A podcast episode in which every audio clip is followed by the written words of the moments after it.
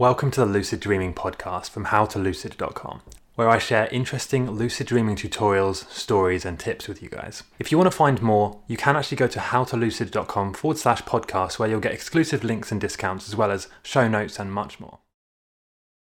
So there have been times where I've kind of shifted timelines or jumped into different realities, it seems. And I want to talk about my experience because it's kind of strange. And before I, you know, really get into this, I want to make it very clear that I don't know all the answers. I don't know exactly how or why any of this stuff happens or works. And I'm just kind of experiencing and exploring this much the same as you are. You know, I'm just kind of researching myself as well. And all I can do is share my experiences and how it feels. Same with lucid dreaming. Same with anything really. I mean, no one's re- no one can really call themselves a master of something really because there's always more to learn there's always more thing there are always more aspects to things you know deeper levels that you could go to. That being said here's my experiences with like timeline shifts or jumps or th- when when reality doesn't quite feel completely normal. So i'll explain what i mean. Let's just get into it. By the way subscribe if you like this stuff and leave a comment also. Letting me know your experiences. I will try and read them out actually. So one experience that i have fairly often we, we're all familiar with things like deja vu where you feel like you've been in this situation before. It feels familiar even though it's not familiar. There's no way you could possibly have been in that exact moment before.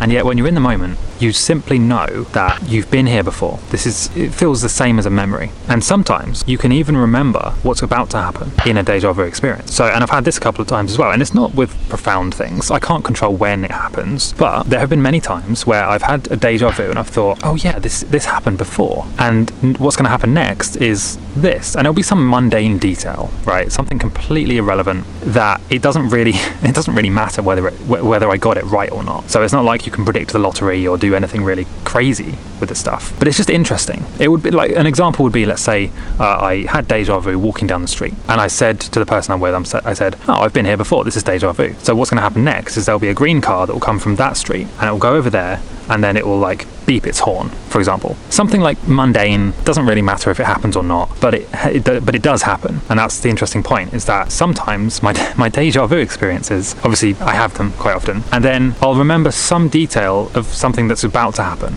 something that's not happened yet, I say the detail or think the detail. I don't always say it out loud, or sometimes I'm on my own, so I wouldn't say it anyway. And then that thing that I remembered happening before it happened actually happens. Very trippy, very unusual, and uh, the only explanation I can think of from the research I've done so far is that it's some kind of quantum echo, because in the, in the quantum realm, time is non-linear, so everything kind of happens simultaneously, and it's hap- everything is happening in the same present moment, in the eternal present moment. So what I think is happening with deja vu is we're getting an echo of a memory from something that's not happened yet in our perception, but it has happened, or, or it is happening, in the eternal present moment. So, so by having this kind of, and I'm not able to control this, at least not yet. I wish I could. It's completely random. Deja vu is completely random for me, but that's how I think it works.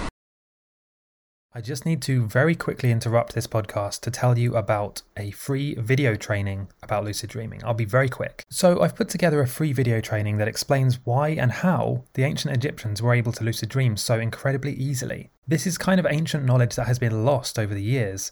So, in this video, I break down what you're doing wrong, why you can't already lucid dream, and how you can very, very quickly and very easily learn essentially to lucid dream almost on autopilot when you practice these concepts and this technique. I also explain various other things you might be interested in, like my favorite color and my personal lucid dreaming stories and experiences. And I think you're going to like it. So if you are interested in that, go to howtolucid.com forward slash training. That's howtolucid.com forward slash training. So this would be a perfect time to pause this podcast and go to that link right now before you forget. Okay, let's get back to the main episode. I also don't think with things like deja vu and these echoes of the of the of these memories that we have, I don't think we need to know how they work. I don't really th- believe personally that it's as important as it seems. It's certainly interesting, right? It's definitely interesting when it happens to you. And I'm sure most people, I would say most people actually have had an experience of deja vu. You know, it's fairly common. At least most of the people I've spoken to, they all, they've all had an experience of deja vu. Maybe one, one or, once or twice, some more than others. I don't know exactly why it happens, but I don't think it's super important that we need to know. I just think it's an like a kind of a hint, a, a glimpse into reality, a, a kind of a clue that reality does not work the way that we think it does. I think time specifically is it works vastly different to how we think it works. And I think that through different techniques and methods, we are able to kind of change this more, more, you know, have more control and influence over this and over the reality that we manifest, that we create. Now, that I do know a lot about the idea of creating or manifesting a reality based on your intentions and conscious focus.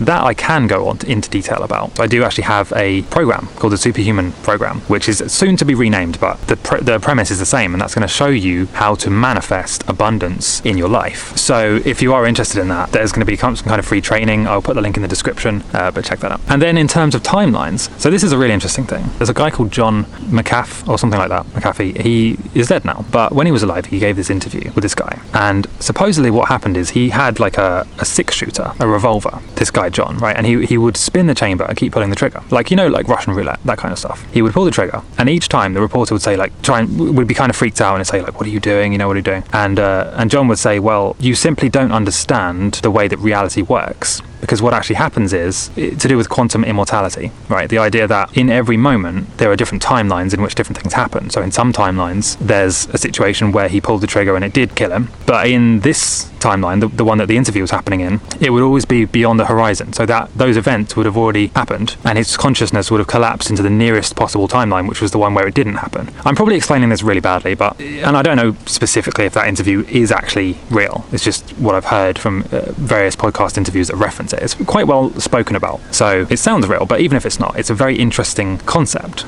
The idea of quantum immortality, that our consciousness is immortal, and our point of awareness, so the point where we're focusing it, is what we consider to be reality, but actually our consciousness is infinite. So we we exist in these infinite different timelines, and this is where the idea of the multiverse comes from. The idea that we have there are these multiple infinite timelines, and each one contains an echo or a, a, copy of our consciousness. Copy is a bad word because copy implies that there's an original and that the copy is kind of like a bad duplicate version of it. What I think would re- be more accurate would be to say that there's probably infinite versions of our consciousness, each one thinking that it's the real one, but in reality, they're all as real as each other, having different experiences. Anyway, check out if you want to learn more about manifestation, creating wealth and abundance, and manifesting the life that you want, you know, like the, your dream life, basically then I do have a program, a free training about that. You can check the link in the description. I'll see you next time.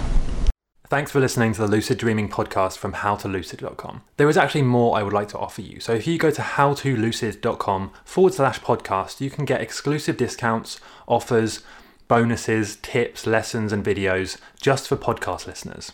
If you would like to watch or listen to this on another platform, I am on every single social media platform, so just search for How to Lucid. The main place I post is YouTube, where I post pretty much every day.